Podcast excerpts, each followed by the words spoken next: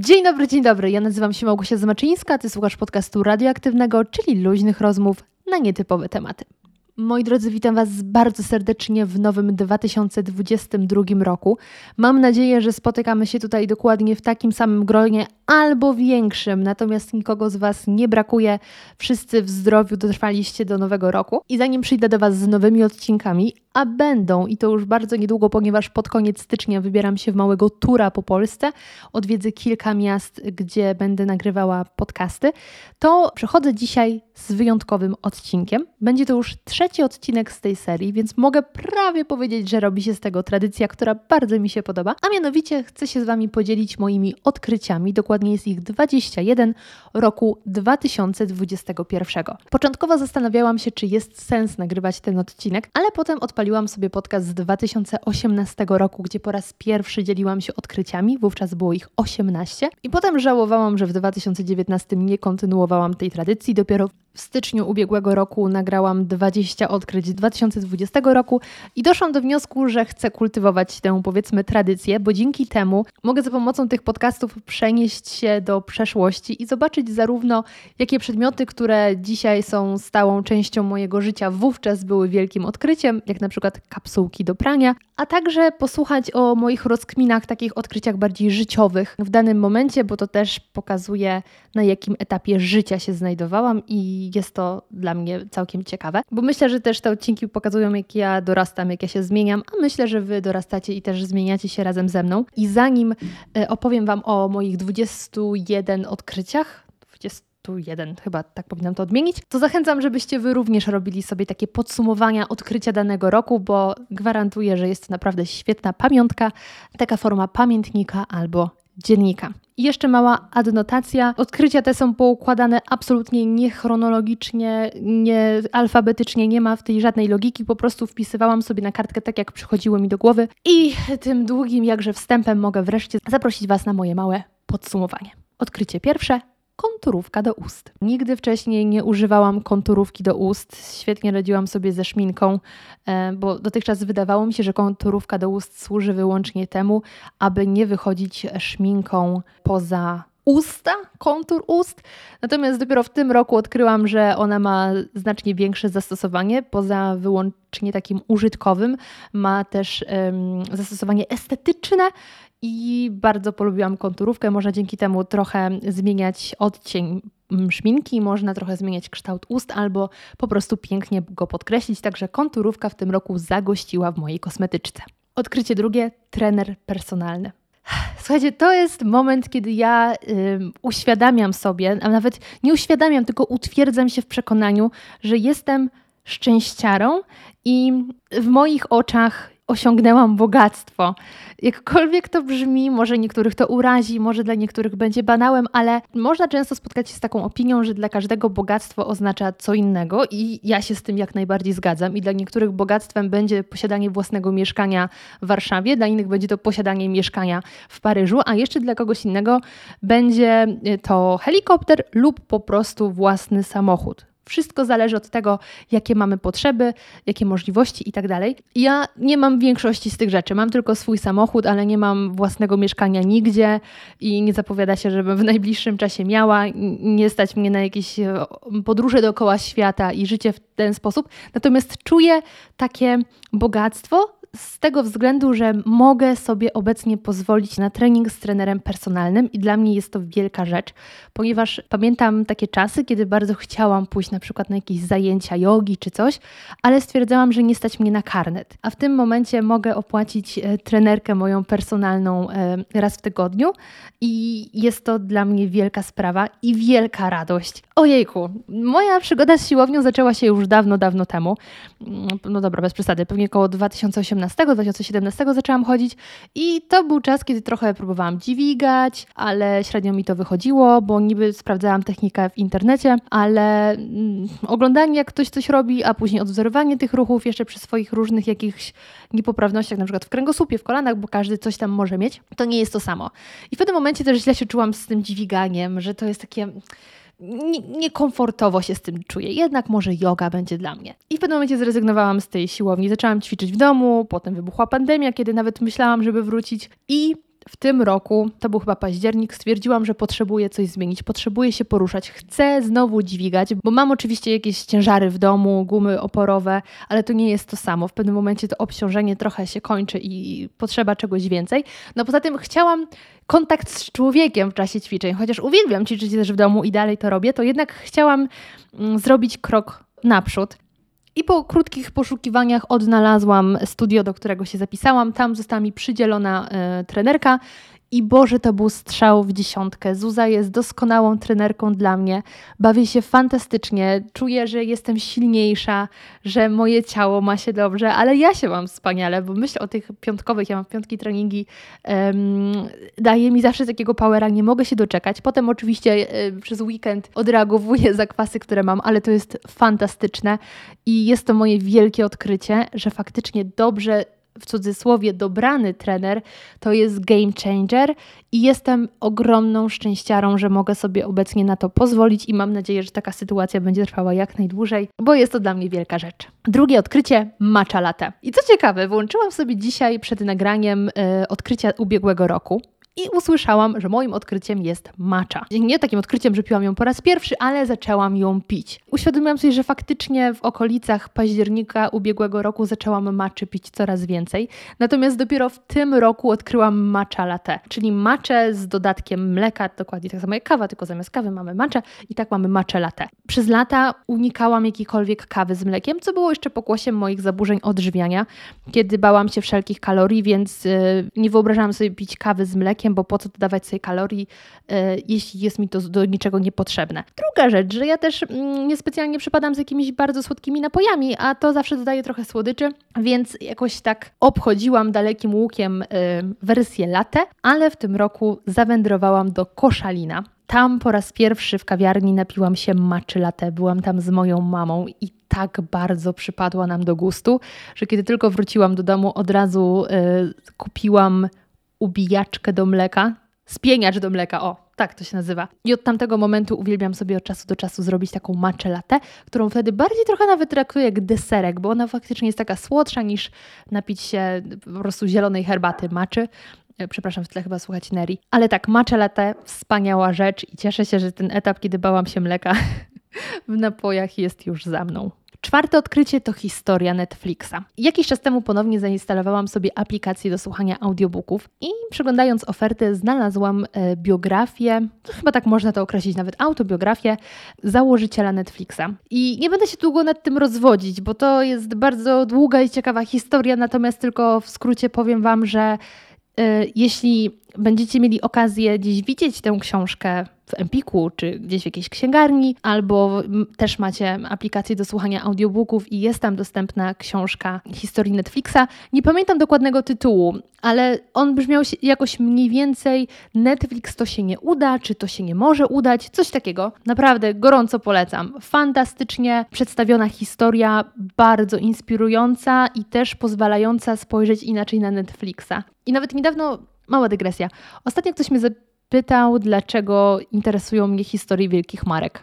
Dlaczego też lubię mm, przekręty na Wall Street, słuchać o nich, ale przede wszystkim te historie różnych marek, różnych brandów. No i to był pierwszy raz, kiedy ktoś mnie o to zapytał, więc nie miałam na to gotowej odpowiedzi, którą zazwyczaj w takim momencie rzucam, ale wtedy uświadomiłam sobie, jak sama siebie zapytałam, Ej, dlaczego ty właściwie lubisz takie rzeczy, to doszłam do wniosku, że mnie po prostu fascynują historie osób, które tak znacząco wpłynęły na losy świata, ale nie poprzez, nie wiem, mm, prowadzenie wojen, bo mamy tutaj różne przykłady, e, poprzez y, różne decyzje polityczne, ale nie o to mi chodzi. Mi chodzi o biznes, jak tworzy się produkty, które zmieniają świat, jak dochodzi się do tych pomysłów, jak rywalizuje się z innymi firmami, które również produkują daną rzecz, daną usługę oferują, a jednak ktoś wybiera ciebie. I dla mnie jest to po prostu fascynujące. I historia Netflixa jest doskonałym przykładem właśnie ludzi, to nie tylko jednej osoby, ludzi, którzy zmienili oblicze świata. I to nie tylko na takim najbardziej banalnym poziomie, czyli okej, okay, teraz możesz sobie wypożyczyć filmy,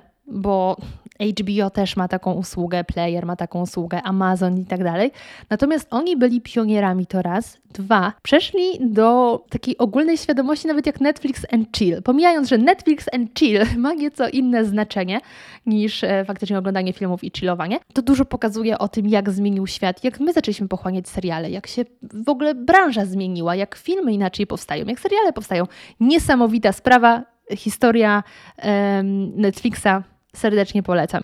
Piąte odkrycie ustka. W ubiegłym roku miałam wielki zaszczyt i przyjemność uczestniczyć w weselu i ślubie, w obu tych wydarzeniach.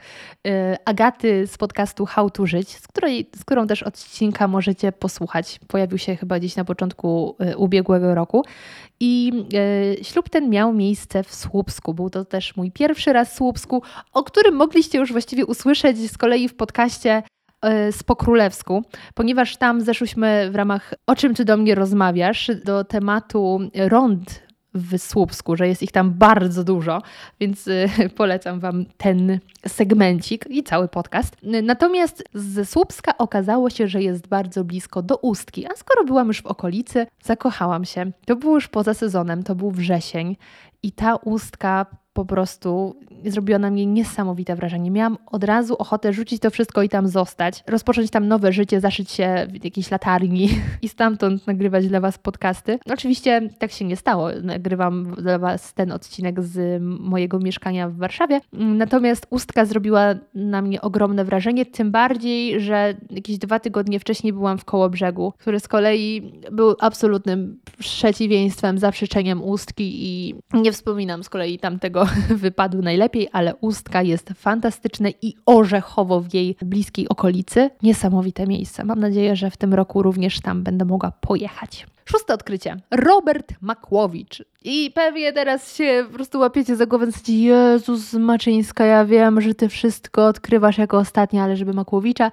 No nie, no słuchajcie, no ja pana z telewizji znam od dziecka, przecież towarzyszył nam przy niedzielnych obiadach. Natomiast moim odkryciem e, w kontekście pana Roberta Makłowicza jest to, że byłam w stanie z nim porozmawiać i przeprowadzić z nim dwa wywiady. I nawet nie do końca wiem, jak to wytłumaczyć, e, ten podpunkt, ale come on, jak go zapisałaś, to teraz się produkuj. Ale prawdą jest, że y, gdyby, nie wiem, rok temu rok temu, dwa lata temu ktoś mnie zapytał, czy przeprowadziłabym wywiad z Robertem Makłowiczem, prawdopodobnie powiedziałabym, że nie, bo jestem zbyt maluczka i no nie no, z czym do ludzi, z czym do Roberta Makłowicza. Jednak życie pokazało, że jestem w stanie to zrobić, że te rozmowy też całkiem fajnie nam wyszło i też wiem od samego pana Roberta Makłowicza, że dobrze się bawił w czasie tych rozmów, co też podobno nieczęsto mu się zdarza, e, że wywiady zazwyczaj go nudzą, a tutaj bawił się dobrze, więc to był chyba największy, największy komplement moment, jaki usłyszałam w swoim życiu. Przechodzimy do siódmego odkrycia i właśnie uświadomiłam sobie, że jednak trzeba było jakąś chronologię tym odkryciom nadać. Nie tak, jak po prostu wpadały mi do głowy, bo jak to teraz wygląda, że po Robercie Makłowiczu kolejny podpunkt to są gumowce. No po prostu żenuła. Jestem sobą rozczarowana, ale niech będzie. Siódmym odkryciem są, moi drodzy, gumowce. I to nie byle jakie gumowce, tylko gumowce, które mają się jakoś w miarę dobrze prezentować. Co mam na myśli? We wrześniu ubiegłego roku kupiłam sobie mm, gumowce, które są takimi botkami, są to krótkie buty i całe są czarne, nie są matowe, tylko takie przeciwieństwo powiedzmy błyszczące i mają też taki ściągacz powiedzmy, który jest w brązowym kolorze, ładny pasek, wyglądają całkiem elegancko. E, jak, jakkolwiek elegancko mogą wyglądać gumowce. I to jest właśnie ten, ten plot twist, że kupiłam buty, dzięki którym ja ani przez moment nie miałam dość jesieni, tych ciągłych deszczów. Zupełnie mnie to nie przerażało i to ja byłam tą osobą, która jarała się perspektywą spaceru, a nie mój pies, ponieważ ja szłam sobie y, suchą stópką, ani przez moment nie miałam obawy, że mi przemokną buty, tak jak to się działo co roku. Te quasi eleganckie gumowce sprawiły, że ja też nie miałam w ogóle dylematu, czy przed wyjściem na jakieś spotkanie z kimś muszę zmienić buty, które potencjalnie mogą mi przemoknąć, no ale będą ładniejsze niż moje gumowce. Nie, to było dwa w jednym. To były. To, to jest tak genialna rzecz. To jest naprawdę moja najlepsza inwestycja ubiegłego roku. A kupiłam jeszcze jedną fantastyczną marynarkę. Do tego też przejdziemy. Natomiast gumowce, eleganckie gumowce to jest absolutny game changer. Polecam wszystkim zainwestować i potem nie bać się pogody, niezależnie od okoliczności. Ósme odkrycie gry RPG. W zeszłym roku po raz pierwszy doświadczyłam emocji związanych z grami RPG. Zostałam zaproszona na rozgrywkę do Michała Baniaka na jego streama. Wcieliłam się w postać Sory i Naprawdę nie spodziewałam się, że to jest tak fantastyczna zabawa. Ja z Michałem wieki, wieki temu, w 2018 roku, wydaje mi się, nagrałam podcast o RPGach i teorię już miałam, już wiedziałam, czym są te gry, z czym to się je, natomiast dopóki się czegoś nie doświadczy, to trudno w pełni zrozumieć. I tak było w tym przypadku. Dopiero kiedy wzięłam udział w rozgrywce z chłopakami, e, z drużyny Michała, to uświadomiłam sobie, że to jest fantastyczna sprawa. Nie dziwię się, że tyle osób w to gra, tyle osób śledzi Michała. Największym zaskoczeniem w ogóle tego wszystkiego, całego tego zdarzenia był fakt, że pod koniec roku widzowie Michała y, przyznali mi nagrodę najlepszego debiutu ubiegłego roku, co wiązało się nie tylko z faktem, że dostałam piękną statuetkę, ale również zostałam ponownie zaproszona y, na rozgrywkę. Ponownie, cudownie się bawiłam, bo y, Michał zgromadził wokół siebie fantastyczną ekipę, także panowie ponownie ciepło mnie mm, przyjęli. Wcale nie dlatego, że przekupiłam ich jedzeniem czy coś, ale po prostu było bardzo sympatycznie i e, gry RPG ewidentnie będą mi się już kojarzyły z 2021 rokiem. Dziewiąte odkrycie TikTok. I to jest kolejna rzecz, która pojawiła się także w ubiegłorocznym zestawieniu. Wtedy powiedziałam, że odkryłam TikToka. I to, że był jako odkrycie w zeszłym roku, nie wyklucza się z tym, że jest odkryciem y, tego roku. Dlaczego? Ponieważ w odkryciach 2020 mówiłam, że odkryłam TikToka jako platformę i świetnie się bawię scrollując, y, przeglądając te różne filmiki, natomiast nie byłam jeszcze na tyle odważna, żeby coś wrzucić. I wszystko zmieniło się y, w lutym 2021 kiedy to wrzuciłam mojego pierwszego TikToka i byłam pod wrażeniem zasięgów, które wykręcił. To było naprawdę jakiś mało przemyślany. Po prostu najadłam się i na kanapie powiedziałam, że miałam zrobić trening i zahaczyłam przypadkiem lodówkę i teraz nie mam siły zrobić treningu, coś w tym stylu. I to wykręciło 40 tysięcy w ciągu chyba 48 godzin, co było dla mnie jakimś szokiem. I od tego czasu zaczęłam faktycznie się coraz bardziej udzielać. W ostatnim czasie jestem, mogę nawet powiedzieć, systematyczna i mam e, duże nadzieje związane z tą platformą, bo dzięki niemu, dzięki niej mogę docierać do nowych osób mm, ze swoimi rozkminami, ze swoimi podcastami, a niestety e, Instagram, któremu dotychczas poświęcałam najwięcej uwagi, najwięcej energii, absolutnie się nie odwdzięcza. E, nie dociera się właściwie do nowych osób, nawet nie dociera się do tych, które już Cię obserwują. Także jeśli teraz mogłabym Was do czegoś zachęcić, jeśli na przykład jesteście twórcami zastanawiacie się, jak dotrzeć do nowych osób, to ja każdemu po kolei polecam TikToka. Szkoda czasu na Instagram. Nawet te Reelsy nie dają takich samych zasięgów jak TikTok. Testowałam to na swoim koncie. Jeśli chcecie działać, działajcie na TikToku, zaobserwujcie jakieś konta, które mówią o tym, jak to wszystko działa i działajcie. Dziesiąte odkrycie to jest moja okolica. I mówiąc moja okolica, wyjątkowo nie mam teraz na myśli Dolnego Śląska, o którym bardzo często mówię, jaka ta okolica jest wspaniała, natomiast mam na myśli okolice mojego mieszkania, mieszkania, które wynajmuję w Warszawie, ponieważ już o spacerach, że pokochałam spacery, mówiłam w zeszłym roku, ale w tym roku poziom mojej miłości do spacerów wszedł na jakiś zupełnie inny level. Zaczęłam chodzić po miejscach naprawdę niedaleko mojego miejsca zamieszkania, które przenoszą mnie do jakiegoś zupełnie innego świata. Nagle odkryłam park, w sensie ja wiedziałam, że ten park tam jest, ale zawsze wydawał mi się po pierwsze jakoś daleko, po drugie, no taki mało ciekawy, a teraz kocham po prostu wyjść z mieszkania i po 10 minutach być w tym parku z Nersonem i żeby ona sobie popatrzyła na kaczki, ja sobie popatrzę na drzewa, jest super. To łażenie pozwoliło mi jeszcze dostrzec jakieś zakamarki, mimo że myślałam, że wiem już wszystko. I to jest wspaniałe w chodzeniu, że te nogi mogą nas ponieść a my się potem możemy zachwycać, gdzie to nas poniosło. Jedenaste odkrycie to jest strata. Tak jak wspominałam na samym początku podcastu, to w tych zestawieniach znajdują się zarówno takie bardzo przyziemne rzeczy jak gumowce, jak i poważne życiowe rozkminy. I to jest chyba pierwsza taka poważna rozkmina w tym odcinku i jest to od razu z grubej rury. Jest to strata.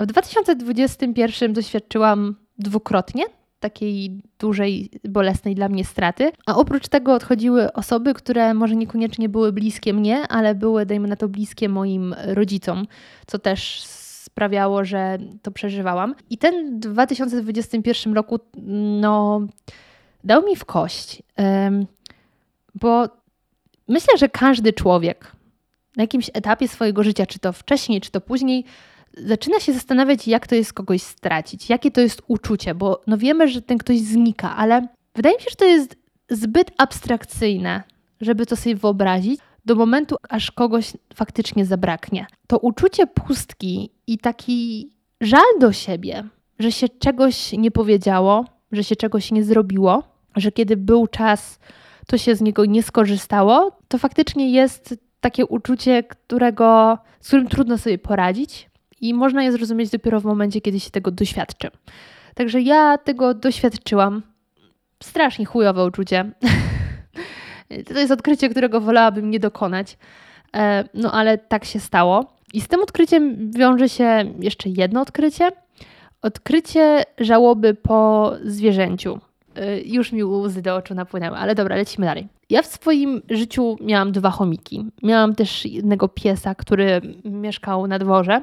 I pamiętam, że kiedy mm, te stworzonka odchodziły, to było to dla mnie bolesne i oczywiście płakałam i było mi strasznie przykro, ale niestety poziom zażyłości z nimi nie był tak mocny jak e, w tym momencie, kiedy we wrześniu e, pożegnaliśmy naszego piesa.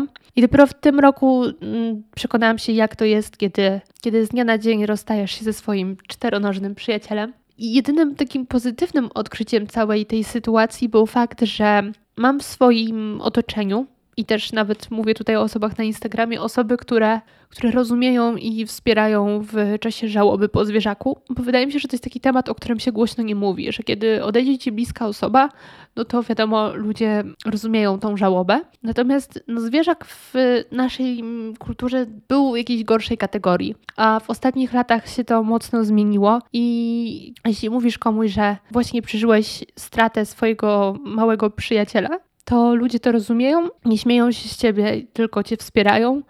I to zarówno dlatego, że część z nich sama doświadczyła tej straty, ale też dlatego, że wiele osób, które po prostu ma zwierzęta, rozumie, że to jest pełnoprawny członek rodziny i, i nawet się spędza z nim więcej czasu niż z niejednym krewnym. A teraz mała przerwa techniczna. Już trochę doprowadziłam się do jakiegoś względnie ok stanu i jestem gotowa, aby opowiedzieć Wam o dwunastym odkryciu, jakim była kaligrafia. Wszystko to za sprawą Moniki, którą mogliście poznać w podcaście całkiem niedawnym, ze względu na to, że w 2021 pojawiło się wiele odcinków, to całkiem niedawnym, yy, poświęconym właśnie kaligrafii. I w tym podcaście możecie usłyszeć, jak umawiam się z Moniką na to, że wpadnę kiedyś do niej na warsztaty. Tak też się stało. Trafiłam na warsztaty i nie dość, że fantastycznie fantastycznie wspominam samo to wydarzenie, takie bardzo cozy, w takiej pięknej w pięknych okolicznościach przyrody, bo spotkałyśmy się mm, w takiej wyjątkowej przestrzeni, w szklarni, która jest w środku drzew. Powiedziałabym lasu, ale to nie do końca był taki las moim zdaniem. To było po prostu drzewa dookoła, więc nad głową miałyśmy korony drzew, jednocześnie siedząc w ciepłej szklarni, chociaż było na zewnątrz już dość chłodno, bo to jesień. Magiczny dzień. E, no a ponadto odkryłam, że kaligrafia jest niezwykle trudną, ale wdzięczną e, sztuką. Chociaż tą wdzięczną to w sumie nie wiem. Wdzięczna jest, jak już potrafię potrafisz to robić. Kiedy nie potrafisz, to jest bardzo niewdzięczna, bo uświadamiasz sobie, jak jesteś niepełnosprytny i piszesz gorzej niż pisałeś w przedszkolu. Ale jest to fantastyczne zajęcie. Polecam Wam bardzo mocno wybrać na takie warsztaty, spróbować swoich sił. Jeśli nie wiecie, jak zacząć, no to odsyłam Was właśnie do odcinka z Moniką o kaligrafii. Trzynaste odkrycie teoria ewolucji. Tutaj będzie znowu trochę goryczy. Nie wiem, czy pamiętacie, jeśli jesteście fanami przyjaciół serialu Przyjaciele, to na pewno pamiętacie. Jeśli nie znacie tego serialu, nic nie szkodzi, streszczę Wam pewną scenę. Otóż w jednym odcinku możemy zobaczyć, jak Ross, to jest mężczyzna, oraz Phoebe, to jest kobieta, prowadzą pewną dyskusję, sprzeczają się, ponieważ w pewnym momencie Phoebe tak mimochodem rzuciła, że ona jakoś nie do końca jest fanką teorii ewolucji, że coś jej tutaj nie leży. I Ross, e, który z zawodu jest paleontologiem, myśli, że ona żartuje, że się zgrywa, że jak może, jak może wątpić w teorię ewolucji. E, no i przez cały ten odcinek e, jesteśmy świadkami, jak oni toczą dyskusję, że Phoebe po kolei odrzuca wszelkie argumenty. I zawsze, powiem Wam, śmieszył mnie ten odcinek na zasadzie, Boże, co ci scenarzyści jeszcze wymyślą, jakie abstrakcje pojawią się w tym serialu? I w takim cudownym przeświadczeniu, że to jest jakaś abstrakcja, jakaś taka bardzo komediowa scena sobie żyłam do ubiegłego roku. Kiedy to właśnie siedziałam przy stole, to była taka większa uroczystość, były tam osoby, których nie znałam. I po paru godzinach osoba, która siedziała naprzeciwko mnie, zaczęła ze mną wdawać się w pewne dyskusje. I nie ma problemu, możemy sobie dyskutować, wymieniać się argumentami, spostrzeżeniami i tak. Tylko w pewnym momencie te dyskusje zaczęły mieć coraz mniej sensu. W końcu podjęłam decyzję, że może zakończmy tą dyskusję, let's agree to disagree. Chociaż on trochę nie dawał za wygraną, ale w pewnym momencie z jego ust padły po prostu magiczne słowa, bo ja nie jestem fanem teorii ewolucji. I mnie wtedy zamurowało. Na zasadzie, czy ja jestem właśnie na planie serialu? I nie ukrywam, jeszcze parę dni po całym tym wydarzeniu wracałam myślami do tego, co się wydarzyło.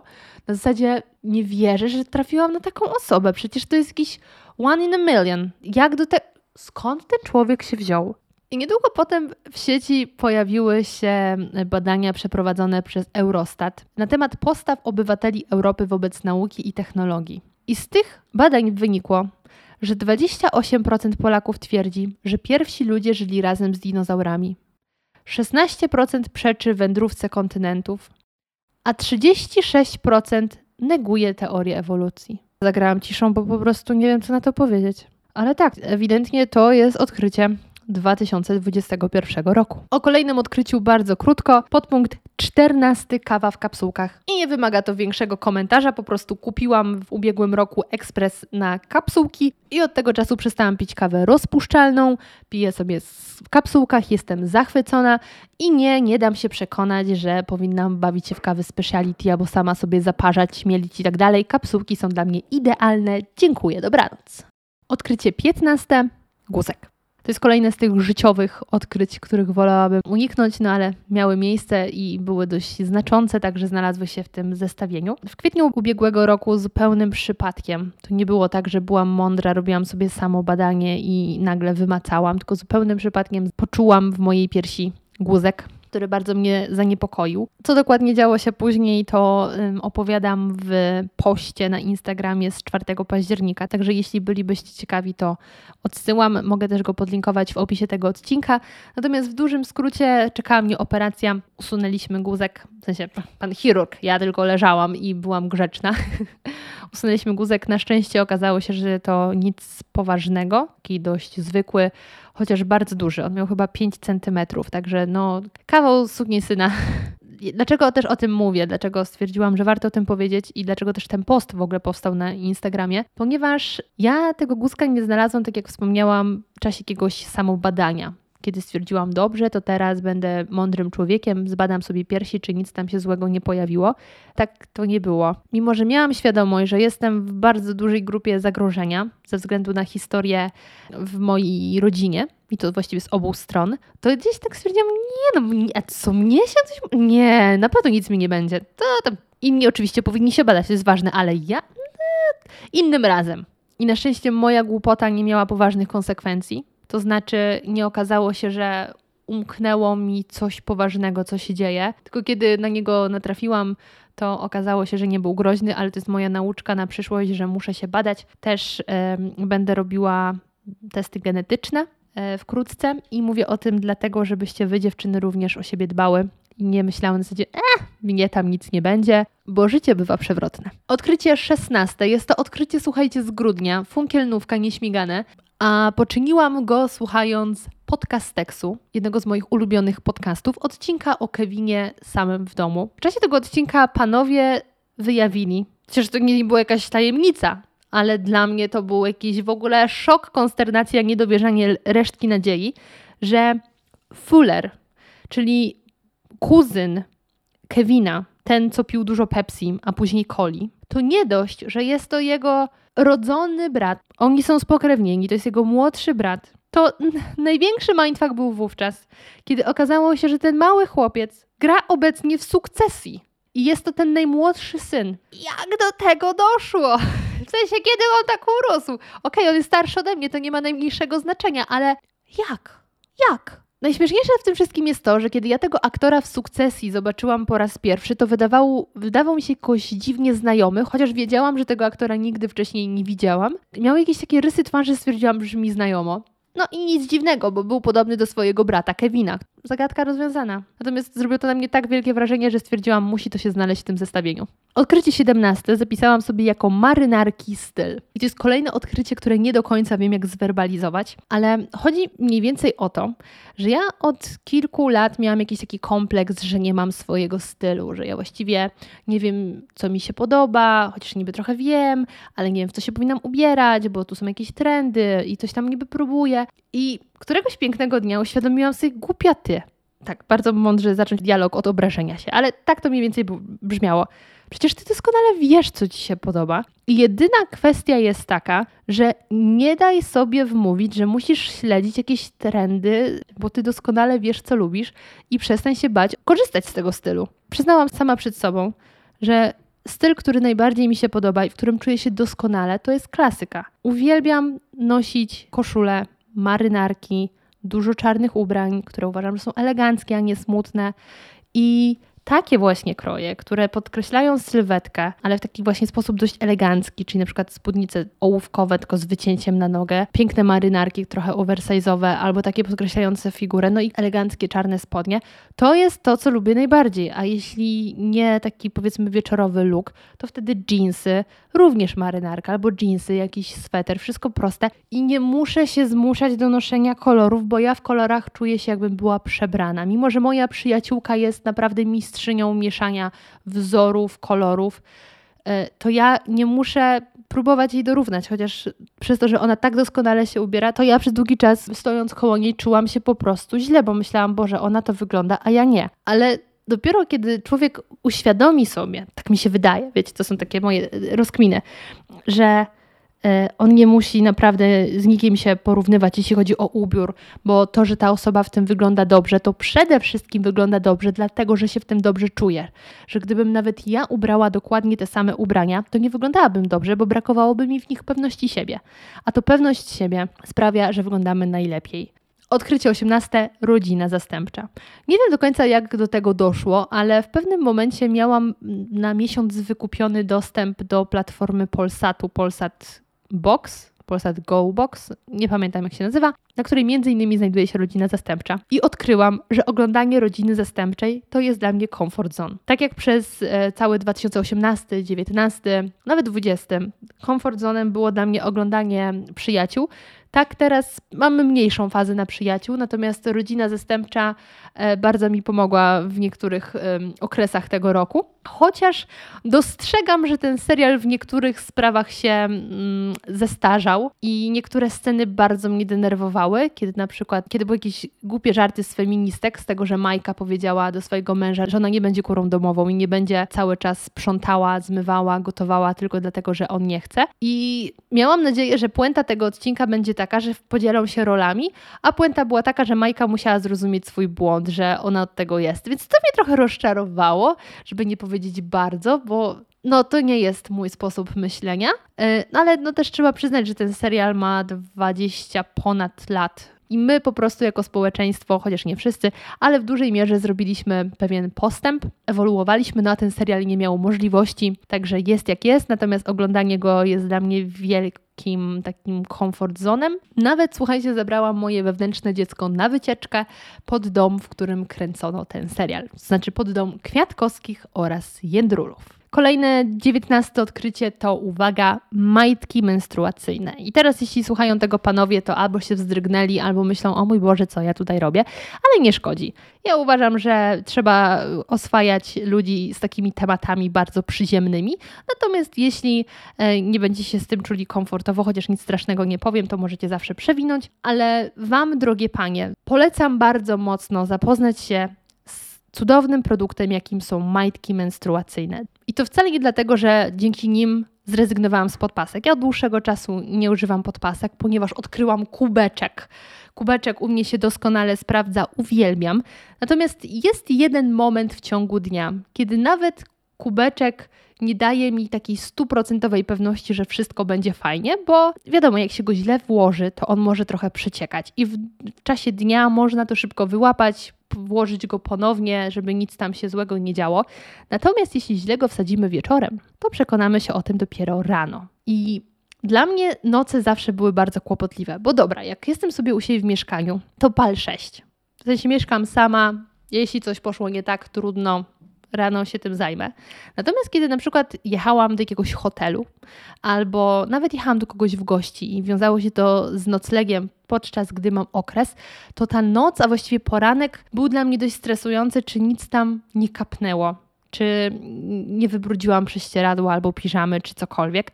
I tutaj wchodzą dla mnie całe na czarno, gdyż mam w czarnym kolorze majtki menstruacyjne, które sprawiają, że teraz sobie je zakładam na noc i się zupełnie nie stresuję, jaki będzie poranek. Polecam bardzo, bardzo serdecznie.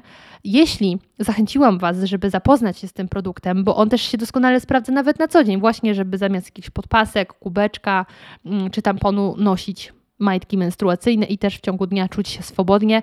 Jeśli zastanawiacie się, czy jest jakieś, że tak powiem, niezręczne uczucie, że coś jest Wam mokro, nic z tych rzeczy, fantastyczny produkt. I nawet mogę Wam powiedzieć dokładnie z jakiej marki ja mam swoje, ponieważ e, zrobiłam mały research przed ich zakupem i okazuje się, że można przyoszczędzić, ale często oszczędzając dwa razy się traci i kupić jakieś chińskie albo od producentów, którzy mocno na nich oszczędzają i te materiały nie są do końca dobre dla naszego zdrowia. Dlatego te, którym ja zaufałam i naprawdę jestem zadowolona, są z marki e, skrojone. Powoli zbliżamy się do końca, więc nie mogło w tym zestawieniu zabraknąć pierników toruńskich, które są moim wielkim odkryciem tego roku i myślę, że również wielu z Was. O ile poza radioaktywnym słuchacie również mojego drugiego podcastu, podcastu Zmacznego, ponieważ w tym roku na Katarzynki wybrałam się do Torunia, właściwie przed Katarzynkami, tak żeby na Katarzynki odcinek był już gotowy.